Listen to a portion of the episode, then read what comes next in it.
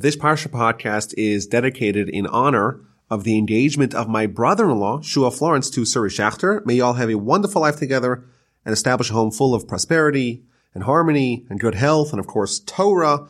Mazel Tov, we are so happy for y'all. As always, please visit the website of our organization Torch. The website address is torchweb.org to learn about the variety of amazing programs both brick and mortar and online. And of course, the email address is rabbiwolbe I look forward to hearing from you. We have a brand new book, the book of Devarim, the book of Deuteronomy. This week's Parsha, Parshas Devarim, has 105 verses and two mitzvos. And it's a very different kind of narrative. Moses is five weeks before he's passing, and he's going to give us a three parsha long speech that constitutes his last will and testament his final message to the nation. Now, the Ramban, he gives an introduction to the book of Deuteronomy, to the book of Devarim, and he breaks down the book into three main components. One of the names of Devarim is Mishnah Torah, which means the repetition of Torah, because there are many mitzvos that we've read about in the past that are repeated over here in this last book, the book of Devarim, the book of Deuteronomy. And it is interesting to note, says the Ramban, which mitzvos are specifically mentioned over here for a second time, and those tend to be the mitzvos that are most pertinent to the nation at their current juncture. Moses is about to pass immediately after his passing. They're going to enter the land, and therefore the mitzvahs that are most pertinent to the entering of the, of the land, they're the ones that are going to be repeated, either with added explanation or with warnings about the consequences of violating these mitzvahs. He also notes that the book of Devarim does not repeat the Kohanic mitzvahs of the book of Leviticus. And the reason for that is because the Kohanim, they're so adept they're so skilled and therefore they don't need to have the laws that are pertinent to them to be repeated. So that's one component. One component of the book is the repetition of the many mitzvos that we were given previously.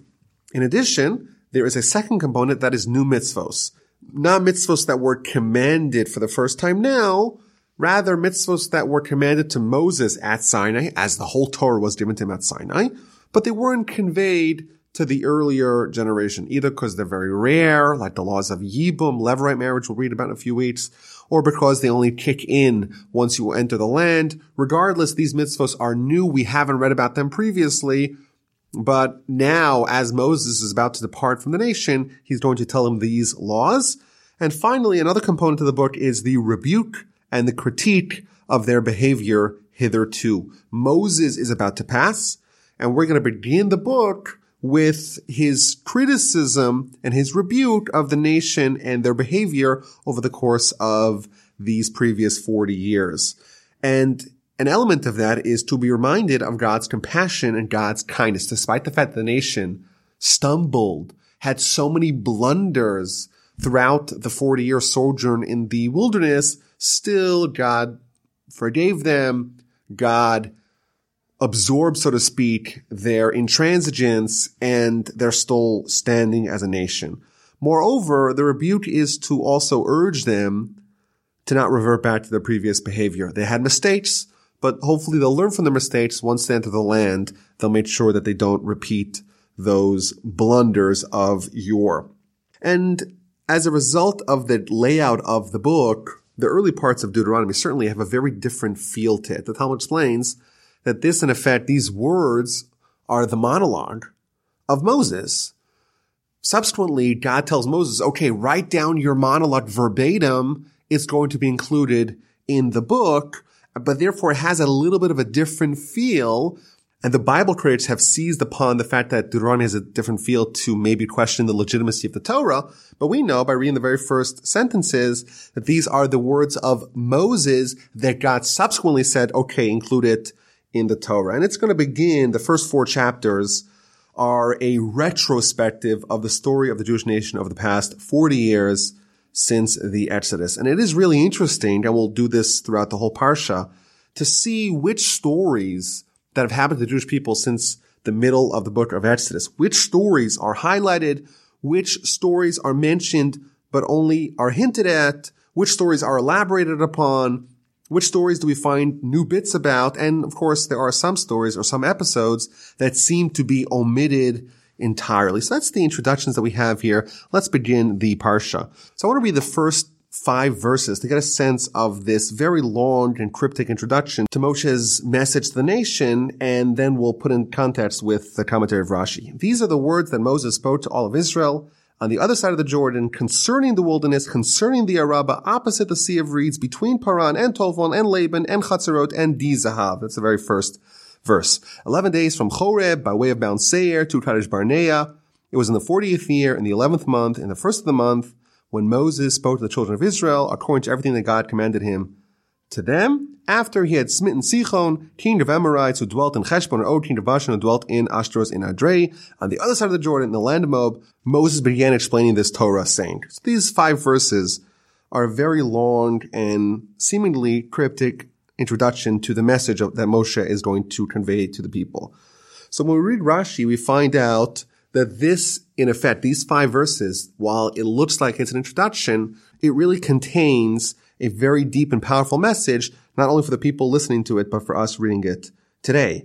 And we would say that if we wanted the Torah's perspective on how to convey critique and rebuke, here, in the words of Moses, we find a master class on how exactly to do that. Criticism is a very powerful and very potent tool. And in fact, there's a mitzvah to criticize people that are behaving wrongly, but it's also a very dangerous, a potentially volatile tool that could be misused and could actually have a boomerang effect where the opposite of what you intend actually results from the critique. And here we see how Moses criticized the Jewish people via the lenses that Rashi gives us. So it begins, these are the words that Moses spoke to all of Israel. And Rashi tells us right away that the places that it lists, the wilderness, the Araba, Sea of Reeds, Paran, Tophel, Laban, Chatzeros, Dizahav, these are not just the location of the message. These are the content of the message. Moses wanted to convey critique to the Jewish people for their behavior, but he did it in a way that the honor of the people was preserved. He allowed them to save face and he only mentioned the locations where the blunders happened, where the sins happened. And that was his way of reminding, of invoking the story without shaming the people. So he begins in the wilderness. What happened in the wilderness? Rashi tells us that is a reference to the time the Jewish people complained, why did we have to leave Egypt? We could have died there. We don't need to die here. This all the way at the beginning in Exodus chapter 16.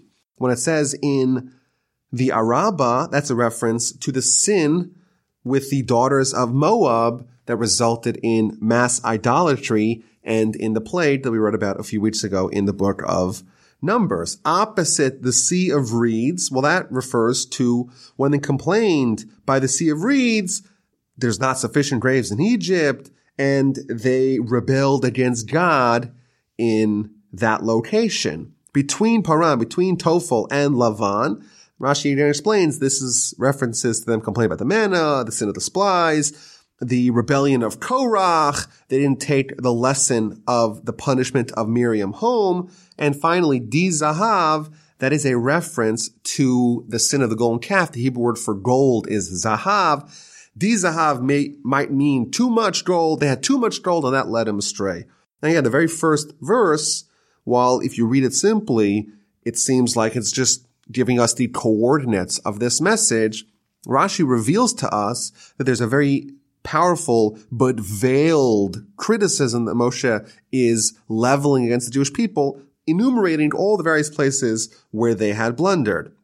And then he says, it's 11 days from Chorev. Chorev, of course, is Mount Sinai. The Jewish people, 50 days after the Exodus, they're at Mount Sinai, they get the Torah. And 11 days later, or seemingly, they're at a different place called Kadesh Barnea. And Rashi tells us that in fact, if you do the math, it turns out that the Jewish people made it from Chorev to Kadesh Barnea in three days, even though it was an 11 day journey. Meaning that God had kindness to the Jewish people. He wanted to accelerate their trip to the land to get them in there swiftly, and therefore he made it so that an 11 day trip would be done in three days only. And again, what Moshe is telling them, you had it all. Right after Sinai, you could have gone right in. You could have waltzed in. It was 11 day trip. God accelerated it. You were there in three days and you had it in your fingertips, but you lost it. Again, it's criticism and it's veiled and it's doubly veiled by talking about the length of the trip and what that portends for the attitude that God had towards them at the time. He's not directing the criticism at them. He's only hinting at it. They get the message. Moreover, verse three, it says it was the 40th, the 11th month, the first of the month. And we know that this is 37 days before Moses' passing. And he's in effect criticizing them for what happened 40 years prior. And the obvious question is, if you have something to say, why don't you say it earlier? So Rashi tells us is that Moses took a page out of Jacob's book. Jacob also wanted to criticize his children, but he waited till he was on his deathbed and he told Shimon Levi about the stolen craft that they had taken from his brother Esav. And in addition, of course, he criticized his elder son Ruvain for his impetuosity and his behavior with interfering with his sleeping arrangements. And similarly, Moses says, well, if I'm going to criticize the Jewish people, I too will follow Jacob's example. I'm not going to criticize them right away. I'm going to wait till I'm, so to speak, on my deathbed, and then I'll criticize the Jewish people. And Rashi tells us that there's four different reasons why someone should only criticize someone else before they're about to die. Number one, to not criticize multiple times. If you do it earlier, maybe you'll come to doing it a second time. Number two, that you shouldn't see them in an ongoing way, and every time you see them, they're going to be embarrassed. Number three, to not harbor ill will against them. Number four, that they shouldn't abandon you. Rashi tells us a very powerful thing. Jacob said that had he criticized Ruvain earlier, Reuven would have abandoned him and joined the team, the army of Esav. What this tells us is that yes, criticism is necessary, it's very powerful, but it could lead to alienation. If you don't approach it delicately, it could have the opposite effect, and instead of being constructive, it's going to be destructive. And therefore Moses is waiting to the end of his life when all the concerns are not as present, and even then, he's treading very carefully, very gingerly. Moreover, he mentions that this is after he had smitten Sichon, king of the Amorites, and Og, king of Bashan. Why is that necessary? Rashi tells us again, if Moses had simply criticized the Jewish people, they would say, well, what have you done for us? You haven't done for us anything. And therefore, Moshe rehashes specifically the things that he did for them, he's on your side. He fought the wars for you. He conquered the fearsome and mighty enemies, Sichon and Og, and therefore you know he's on your side. He's working tirelessly on your behalf, and therefore maybe you should listen to what he has to say. You know he's in it for your best interest. And of course, the obvious question is, you know, does Moshe really need to rehash that? Isn't it obvious? He did everything for the Jewish people. Why does he need to wait until right after he smote Sichon and Og? And the answer is that invariably, when you rebuke, when you criticize someone, they automatically get defensive. And they're going to lash back. Really? You're just saying this for this and this reason. People tend to lose perspective. They recoil and they lash out against you. And unless it is so abundantly and undeniably and incontrovertibly clear that the person has your best interest in mind, they're not going to accept it. And therefore, the message is both veiled and it's delayed and it's done specifically in an orientation, an environment where Moses' intentions and his attitude towards the Jewish people and the goodwill that he has built up is undeniable and only then does he dispense his critique for the nation. And of course, with the hope that they take the right message, the constructive message, and they don't just feel like, oh, Moses is trying to get back at us. Oh, he just wants to make us feel bad. They accept it in the way it was intended. And of course, the lesson for us is, you know, we think that maybe if we criticize someone, it's a good thing. And we should detail their sins and highlight exactly what they did wrong, lambast them for it. And we, so we see here that Moses doesn't do that. He doesn't blindside them. He talks very gently and very sparingly, dropping only hints and treading again with tremendous delicacy around this issue. And I want to add another point. The people that are listening to the message, they're not even the people that did those sins. They're the children of those people who did those sins. Nevertheless, Moshe is so careful. And of course, I think the lesson for us is that constructive criticism can only be done once you have these necessary preconditions. The person knows you're acting on their behalf. You're, you're interested. You're invested in their well-being. You do it in a very gentle way, in a non-threatening way, and not in a way that's going to inspire to invoke the backlash and the reaction that is almost necessary with any sort of interaction between someone giving rebuke and someone hearing the rebuke that they're given. So that's the introduction, and Moses begins explaining the Torah. She tells us that this is his mission. The mission of this book is to explain the Torah in such a way that it is scintillatingly clear. Rashi tells us that it means he explained it in 70 languages, which some understand as literally he took it all the languages possible and translated, explained the Torah in that way, or it means in a way that is so clear, it is so lucid and so well known that it's un- understood to all.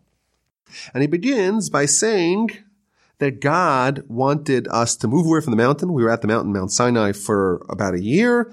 And he says, okay, now it's time to enter the land and possess it, the land that God swore to our forefathers, to Abraham, to Isaac and Jacob. And again, this is another veiled hint at a criticism. We could have just come take it to possess it. We didn't need spies. We didn't need scouts. We didn't need weapons. God was on our side. Of course, we are invincible if we have God worrying for us and taking care of us. And then it begins verse nine. I said to you at that time, I cannot carry you alone. Hashem your God has multiplied you. You're like the stars of the heavens. God should give you a blessing a thousand times of what you have today, but I cannot carry you myself, all your burdens, all your quarrels. I need to have lieutenants. I need to have aides. I need to have people who are distinguished men, who are wise, who are understanding, who are well known to your tribes. I need aides to help me in leading the nation. So it's interesting here. The first episode that is elaborated upon, not just hinted in the retrospective of, of our Parsha, is the appointment of judges. And it tells us that, you know, the judges have to be distinguished men, people who are righteous, who are wise, but also clever, people who are men of understanding, not only understanding what is said, but understanding what is not said, people who are well known, people that have a reputation, these are the people that I was looking for. And you answered me, again, this is Moses talking to the people, the thing that you have proposed to do is good. And again, Rashi tells us this is another veiled critique. You wanted judges that you thought were manipulatable. What you should have said, Moses is hinting to the nation, is that no, we don't want judges. We want you. You're the best. You're, of course, the mouthpiece of God, you're getting the Torah in its most undiluted f- form from God. We want to study only from you. But the real reason why, the secret reason why you wanted judges was because you thought that you could maybe toy with them. You could corrupt them. You could find ways to manipulate them to your satisfaction. So what happened? I took the heads tribes and people that were wise and well known. And I appointed them leaders of thousands, leaders of hundreds, leaders of fifties, and leaders of tens, the officers for your tribes. There were, of course, the judges. There were the enforcers of the ju- of the judgments. This is the police state, so to speak, the people who are there to enforce the rulings of the judges. And this hierarchy, of course, we read about in the book of Exodus. This was proposed, at least in the book of Exodus, by Moses' father-in-law, Jethro, where there was this hierarchical system. Every 10 people had one leader. If they had a question, they would ask him.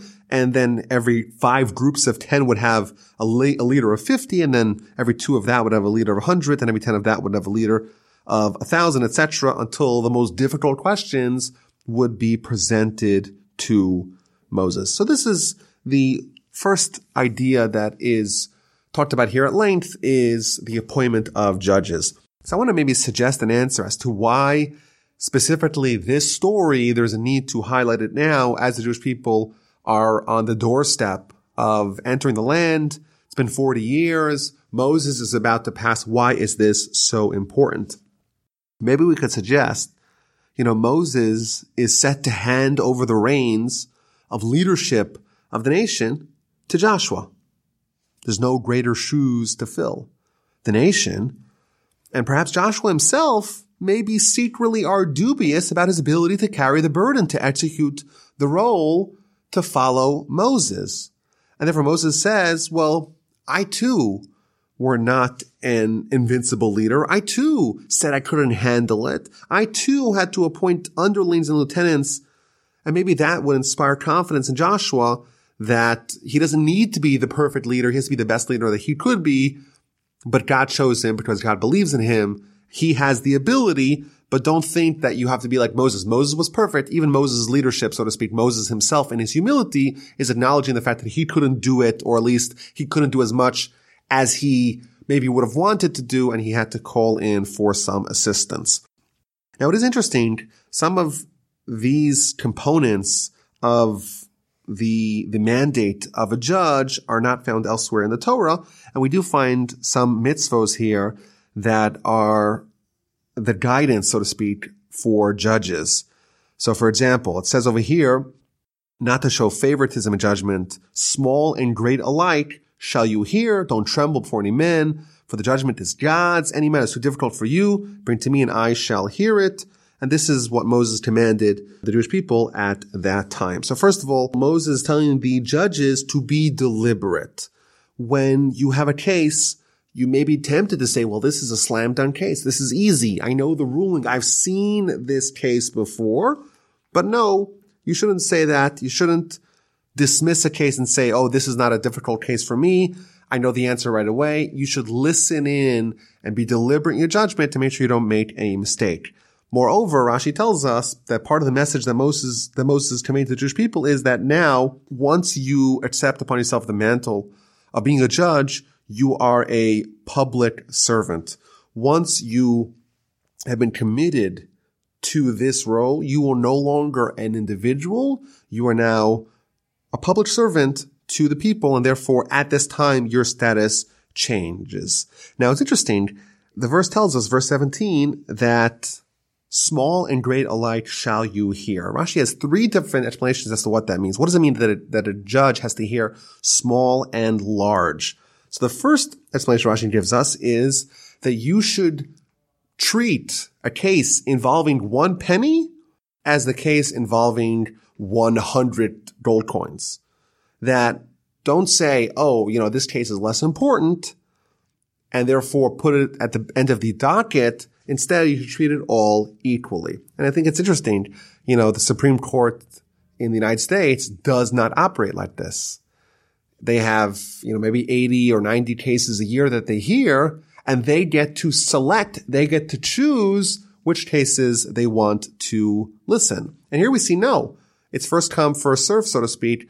And you should not favor one over the other because ultimately you're trying to ascertain and clarify the will of God, that's your role. And you're, you're doing it in the context of a public servant. So that's the first idea we see here in Rashi that the small cases and the large cases should be identical. The second interpretation Rashi gives us is that don't say, oh, you know, I have two litigants here. One's wealthy and one is, is poor. And isn't it right? Isn't it appropriate to find a nice way to provide a livelihood for the pauper. And therefore, I'm going to veer, so to speak. I'm going to find justification in the pauper's position and I'm going to favor him in judgment. You may think that that's a way for you to find a respectable, dignified way to support the poor person, but no, that's against the Torah. The large and the small, the rich and the poor should be identical.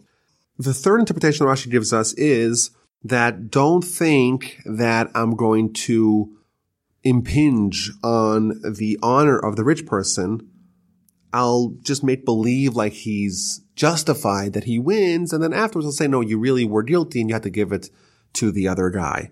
Again, you are responsible with the mission of giving Torah or of clarifying Torah for the nation. And that responsibility is sacrosanct. And therefore you have to do to the best of your abilities. You have to judge the case on the merits and the small cases and the large cases and the rich and the poor are identical.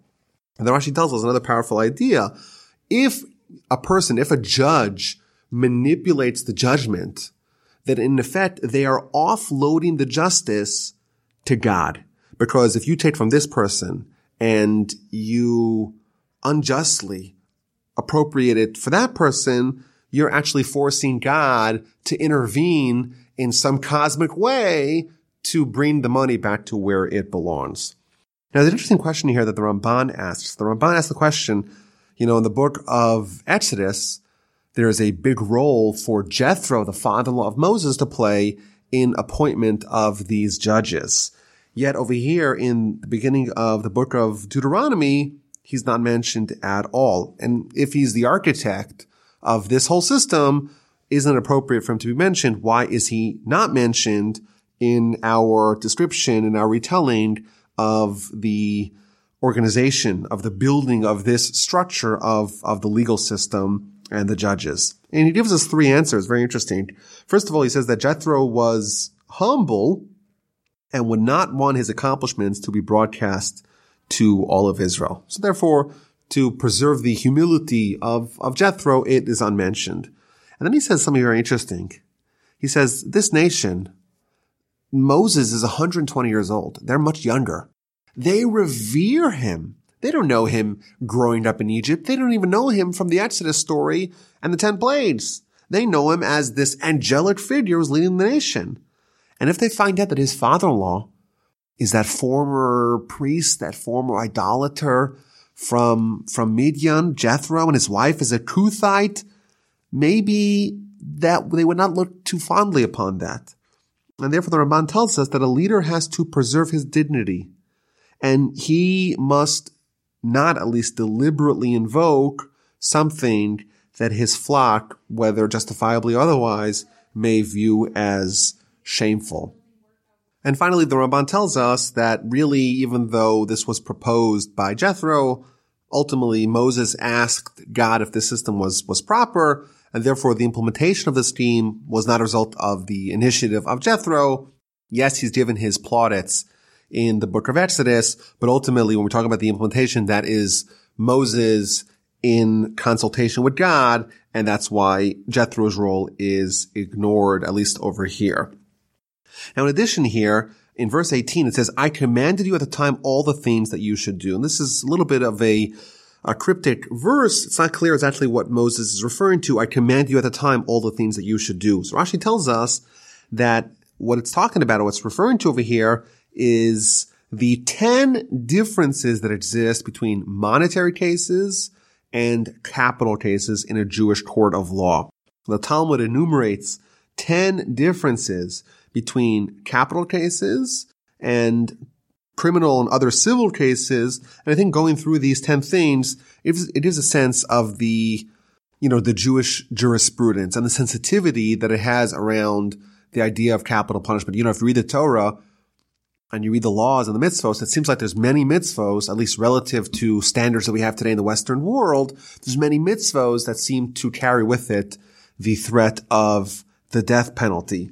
Yet when you learn about what the court needs to do to actually arrive at such a guilty verdict and to actually execute someone, there are draconian regulations that make it very difficult to actually dot all those I's and dash all those T's.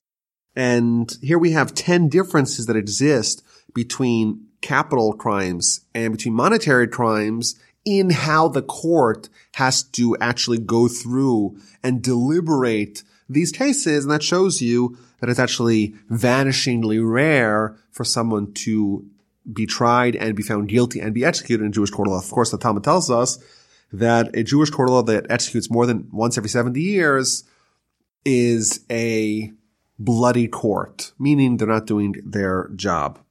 Moses continues his message, and we journeyed from Horeb. We went through the entire great and awesome wilderness, and we passed the Amorite mountains. And I said to you, I've come until the Amorite mountain that Hashem, our God, has given us. See, Hashem, your God, has placed you, and the, the land is before you. Go up and possess it. As Hashem, God of your forefathers, has spoken to you, do not fear and do not lose resolve. The land was delivered to us on a silver platter. Again, we didn't need to have spies. We didn't need to have any weapons. God gave it to us. It's our inheritance. We don't need to fear them and we don't need to lose our resolve. It is ours if we want it. But of course, the nation didn't want it. They wanted first to take the measures necessary as if it was not a miraculous conquest, as if it was a regular military conquest. You send the, the scouts to reconnoiter the land, to do a recon, reconnaissance mission, and you asked, let us send men ahead of us and let them spy out the land and bring word back to us the road which we shall ascend and the cities which we shall come. And this is, of course, the episode of the spies. The people, they asked Moses, can we send men to go scout the land, to go reconnoiter the land and find out how to attack it as if it's not miraculous. And this, this, of course, where the mistake begins. And Moses responds, again, this is all his monologue. The idea was good in my eyes. So I took 12 men, one man from each tribe, and they ascended the mountain and they went to the valley of Eshcol. They spied it out. They brought back the fruit and they came back to us. And this was their message. Good is the land that Hashem, your God, has given us. So a few things here. First of all, Moses here plainly states that he approved of it. You know, he's giving this retrospective of the 40 years to the Jewish people, and he is going to begin to criticize them about the episode of the spies, but he plainly states that the deal was good in his eyes. So how do you criticize the Jewish people when you yourself signed off on the plan? So Rashi tells us that Moses, yes, he gave approval, but he was just giving his approval to demonstrate how convinced he was that there was nothing wrong with the land in the hopes that when they see his confidence, they will drop their request to appoint spies. And he gives this wonderful parable. You have someone who's selling a donkey and the guy comes and says, okay, uh, can I try it out? Can I try your donkey, see if it's healthy? And the man says, sure. Well, can I go up the mountains? Can I go up the valleys? And he says, sure. And if you see the guy is so confident in letting you try out the donkey, you don't even need to try it out. You sense from his confidence that the animal is sturdy. Similarly, Moses is saying, I'm so confident. We got the land. Yes, go send spies to scout it out. I'm so confident. Uh, yet his intention was that, that that confidence would inspire confidence amongst the Jewish people and they would say, you know what? We don't even need it. But of course, they did not do it. And then he retells the story. It's really interesting what his, uh, his version of the story is. These people, the 12 scouts appointed to go inspect the land, they come back with a message. The land is very good. And the obvious question is, you know, Moses buried the lead. The most important part of the message was not the land was good, is that the land was bad and unconquerable, land that consumes those who live in it, uh, a land where the people are so mighty and the cities are so unconquerable, are so formidable. Uh, yet he comes here with the message the land is is very good. And Rashi, of course, tells us that, you know, this was the message that Joshua and Caleb gave. But the obvious question is, well, yes, Joshua and Caleb, two of the 12 messengers of the 12 scouts came back with that message. The other 10 came back with a very different message. And maybe the answer is that yes, these two people, they are saying the truth. The rest of them are wrong because they're going against God. You have a million ants. They don't hold sway over one intelligent person. A billion humans don't carry any weight if they're arguing against God. So yes, the only message that Moses heard was that good is the land that Hashem, our God, gives us. It's the message, of course, of Joshua and Caleb, but it's the correct message, and the people didn't hear it. The answer was there before him. They didn't pay attention to it. But you did not wish to ascend, and you rebelled against the word of Hashem, your God. You slandered your tents because of Hashem's hatred for us. He didn't, he took us out of the land of Egypt. He wants us to die. And you got all sad and you started crying. And of course, the consequences of this are found in verse 34. Hashem heard your, the sound of your words, and he was incensed, and he swore, saying, If even a man of these people, this evil generation, shall see the good land that I swore to give to your forefathers, no one's going to see it, with the exception of Caleb, and with the exception of Joshua. You know, this is the second episode here in chapter one that is elaborated upon.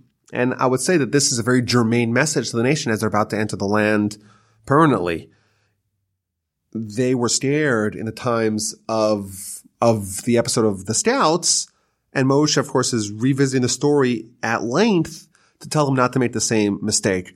And maybe we could even suggest that, you know, part of this message that Moses is giving is to be confident that it's all going to work out, to be confident in this succession plan, Moses to Joshua. And no episode demonstrates Joshua's credentials better than his role in this story. And that, therefore, we see that multiple times throughout the parsha, Joshua's accomplishments are revisited and his role as Moses' successor and the strength given to him is expressed uh, throughout this whole, this whole monologue. And Moses continues, with me as well, God became angry because if you send, you too shall not come there. Joshua, he'll be your replacement. Strengthen him, but you're not going to enter the land. So this is a very puzzling verse here, verse 34.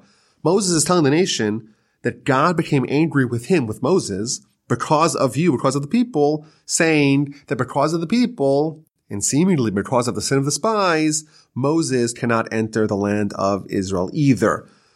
Now we know that Moses was precluded from entering the land because of the sin of hitting the rock, not because of the sin of the spies. So why is Moses seemingly linking the sin of the spies, the fact that the rest of the Jewish people were precluded from entering the land? How does that connect to Moses himself being disallowed from entering the land as a result of their sin? So several of the commentators here say a very powerful idea. They say that the sin of the spies and the fact that the Jewish people were condemned to spend 40 years in the wilderness Moreover, the Talmud tells us the Jewish people were condemned to have the destruction of the temple and the subsequent exile twice from the land of Israel. All that was necessary as a result of the sin of the spies. And ergo, the sin of the spies mandated that Moses would not enter the land because otherwise the punishment of crying for generations would not have been fulfilled. Very powerful idea. And we've talked about this in the past. Had Moses been at the helm of the Jewish people when they conquered the land, that conquest would have been permanent. Moses' accomplishments are permanent. And therefore, had he been at the helm when they conquered the land, it would have been permanent. However, as a result of the sin of the spies, the Jewish people were condemned to be exiled from the land twice, destruction of the first temple, destruction of the second temple. The first commonwealth, they went to Babylon. The second commonwealth, was shattered by the Romans. As a result of the sin of the spies, the sin of Moses hitting the rock had to happen almost. It was mandatory for it to happen. And therefore that ensured that Moses would not lead the Jewish people into the land. And that therefore the people will not be there permanently. The conquest will not be set in stone and undoable and immutable. And therefore the conditions would be present for them to be kicked out subsequently. The Ramban also tells us, really interesting, you know, the names of the spies are not mentioned. And the reason is because Moses is not coming to denigrate individuals. He only wants to speak to the public. The public sinned. The public was punished, but it doesn't delineate the sins of the individuals or what happened to them subsequently. They were punished and they, they died. Those 10 Stouts, the 10 spies, they died in a horrific manner. That's not the subject matter. The subject is the, the general activities of, of the community. And then it talks about what happened to the groups of people that wanted to insist after the verdict was rendered. The Jewish people have to spend 40 years in the wilderness. A group of people insisted. They went up and they were slaughtered. And the verse tells us that they were slaughtered like bees. And what does that mean? Rashi tells us just like a bee, when it strikes someone, it itself dies. So too, when these Amorites, when they struck the Jewish people, or at least that, that contingent that decided to brazenly pursue and enter in the land. When the Amorites destroyed them, they themselves died. Of course, that's a broader theme in, in Jewish history that when, when other nations attack our nation, they may have immediate success in the short term, but ultimately it is harmful for them in, in, in the long term, in the, in the big picture. So that's uh, chapter one, going through this uh, very intricate and very subtle telling of, of many of the episodes that happened to the Jewish nation and their sins in the course of the previous 40 years. Chapter two is going to talk about the miraculous conquest of the fearsome kings on the east bank of the Jordan River. And again, we can maybe postulate that the reason why these parts of the story are told at length, it's to comfort the people, to give them confidence, just as God was with us when we destroyed those seemingly unconquerable nations on the east bank of the Jordan. So too, when we encounter the enemies on the west bank, they too will be easy pickings for us. We will be able to triumph over them because God is with us. But it begins with the first nation that they encountered. That is the land of Seir. Of course, those are the descendants of Esav, of Esau. And those people, God says, no, you cannot provoke them. You cannot conquer them. If you want to go through their land, you have to pay for your food. You have to pay for your drink. They are untouchable. Why are they so untouchable? Rashi gives us two explanations.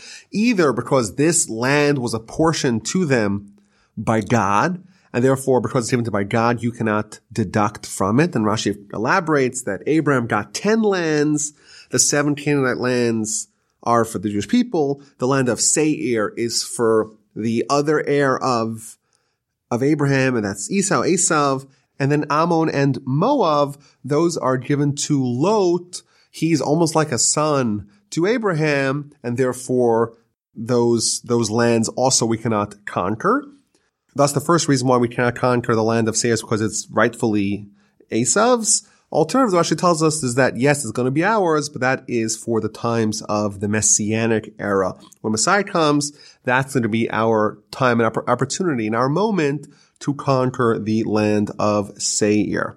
And indeed, the Jewish people listen. So we pass from our brothers, the children of Esau, who, who dwell in Seir, from the way of the Rabbah, from Elat, from Etzion Gaver, and we turned and we passed on the way of the Moabite desert. So the first nation is Esau. We don't touch them and we go around them. And the next nation is with Moab. And again, God tells us not to wage war with Moab, not to incite them into a military conflict, but we don't need to tread as carefully. And that's why Moab was so scared of the Jewish people and they hired Balaam to curse them. They felt vulnerable, but we were not allowed to conquer it. It is given to the descendants of, of Lot, and it's not part of the inheritance that we got from Abraham, and therefore we're not allowed to conquer it.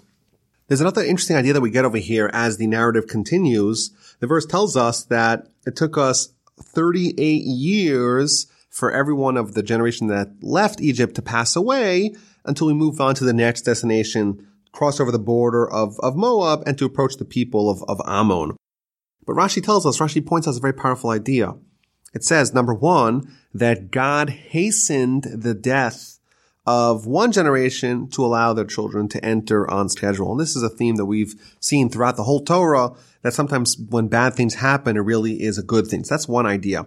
But moreover, in verse 16 here, so it was that when the people died, God spoke to me saying, and Rashi tells us that for the duration of that 38 years, meaning from the time when the verdict was rendered, that people have to die in the wilderness until they all finish dying, Moses had prophecy, but the prophecy was not really the same close prophecy that he had had previously and that he had subsequently. And that tells us, even though God was angry at the Jewish people, not angry at Moses, but it's a lesson that even Moses' prophecy was only in the merit of the Jewish people. And therefore it's a reflection of the state of the nation. You know, people ask the question today, if someone was as personally righteous as a prophet of yore, would they be capable of prophecy? And here we find out the answer is that maybe but it's contingent upon the nation as well. If the nation is not one that finds favor in the eyes of God, then the prophecy that's given to the prophets, it's also going to reflect that. It's not going to be one of closeness, one of favor, and that has nothing to do with the merits or the demerits of, of that particular prophet. So we have the nation of, of Ammon. Again, we get the same message. Don't incite them in any way. This is a little bit more than Moab. Moab was like, don't make war with them. And here we find don't incite them in any way. Don't think it's part of the Abrahamic inheritance. And in verse 24, we read, well, there's another king, the king of the Amorites. And that, of course, is Sichon. And that person, we're told that we should indeed make war with him. Rise up and cross Arnon brook. See, into your hand I have delivered Sichon, king of Heshbon, the Amorite, and his land. Begin to possess it and provoke war with him. So if you just read that verse, you would say, okay, well, war is inevitable. God is instructing us to have a war with Sichon, king of the Amorites. And the very next verse, we find out what happens. I sent messengers from the wilderness of Kedemos to Sichon, king of Heshbon, words of peace, saying, let me pass through your land. Only on the road shall I go, not straight right and left. Food shall I purchase for money as provisions, and I will eat. You will give me water for money, I shall drink. What's going on over here? Moses was given a very clear directive by God, go make war with Sichon, and Moses instead is sending peace overtures. Why is he extending the olive branch when God said clearly, go make war? And Rashi gives us two answers, and the Ramban gives us a third answer. Rashi tells us that he learned from God. Before God gave the Torah to the Jewish people, he offered it to all the Gentile nations. Even though he knew that they would not accept it. Similarly, Moses took the lesson. I'm going to offer peace to Sichon, even though I know he's not going to accept it. Similarly, Rashi tells us that a second reason is that Moses said, well, God told me that Pharaoh is not going to send the Jewish people. He's going to harden his heart. Yet God told me nonetheless, go ask him to send the Jewish people and release them. It's futile, but I'm going to ask nonetheless. Similar over here. Go make war. Yes. War will happen. War is inevitable. Still, even though it's futile, the lesson is make a peace offering first. The Ramban, he has a different answer. He says that no, that the, the verses are non-chronological. Verse 24 is after verse 26. Moses first sent a peace overture that was rejected, and subsequently he was told by God, okay, go make war. The Ramban also adds here, and this is a very, um, I think, important insight, that all wars that we encounter, with the exception of wars that are foisted upon us, our nation first offers peace. And that applies even to the seven Canaanite nations regarding whom that we're told that we cannot allow anyone to survive. It has to be total victory.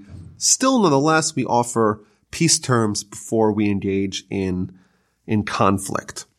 So there's a total victory over Sichon and then Og in chapter three, he attacks and therefore we also go to war with him. He was not given the peace terms first because he attacked without being provoked. Moses is told by God not to fear him. Everything that I have done to you in the war against Sichon, I'm going to do to you in the war against Og. Why was Moses initially fearful? Rashi tells us that Og was a more fearful king because he had aided Abraham in his war of the four kings against the five kings. Therefore, he had those merits of, of, of that help that he extended to Abraham, and therefore Moses was concerned that maybe those merits would come to his aid and they wouldn't be able to conquer him. And therefore God reassures him, don't worry, don't fear them. We're gonna, you're gonna conquer them, you're gonna destroy them like you did to Sichon. And indeed they did. We occupied his cities. There were 60 walled cities plus many other towns. And despite the fact that he was so powerful and he was so fearsome and he didn't even subsist with a regular wooden bed. He needed a metal one. Nonetheless, he was totally vanquished. And the parsha concludes where Moses revisits the deal with the tribe of Ruvain and Gad and half of Menashe. It goes through the lands and their agreement. Again, this is another episode that is told at length. And maybe again, we could suggest that these people were splitting off. They're not permanently joining the Jewish people. Therefore, it's important to tell their story and their pledge. And the Parsha ends with another reassurance to Joshua. I commanded Joshua at the time saying, your eyes have seen everything that Hashem, your God, has done to these two kings. So will Hashem do to all the kings when you cross over. You shall not fear them, for Hashem, your God, he shall wage war for you. And the Parsha ends on a little bit of a cliffhanger. It's the middle of the message. It's the middle of the monologue. And then Moses is going to make it very personal at the beginning of next week's Parsha, where he's going to be talking about his sincere and deep and continuous and repeated requests to have the decree that he'd not enter the land annulled. So that's uh, next week. Uh, thank you all for listening. The email is rabbiwolbe at gmail.com and look forward to speaking to you next week.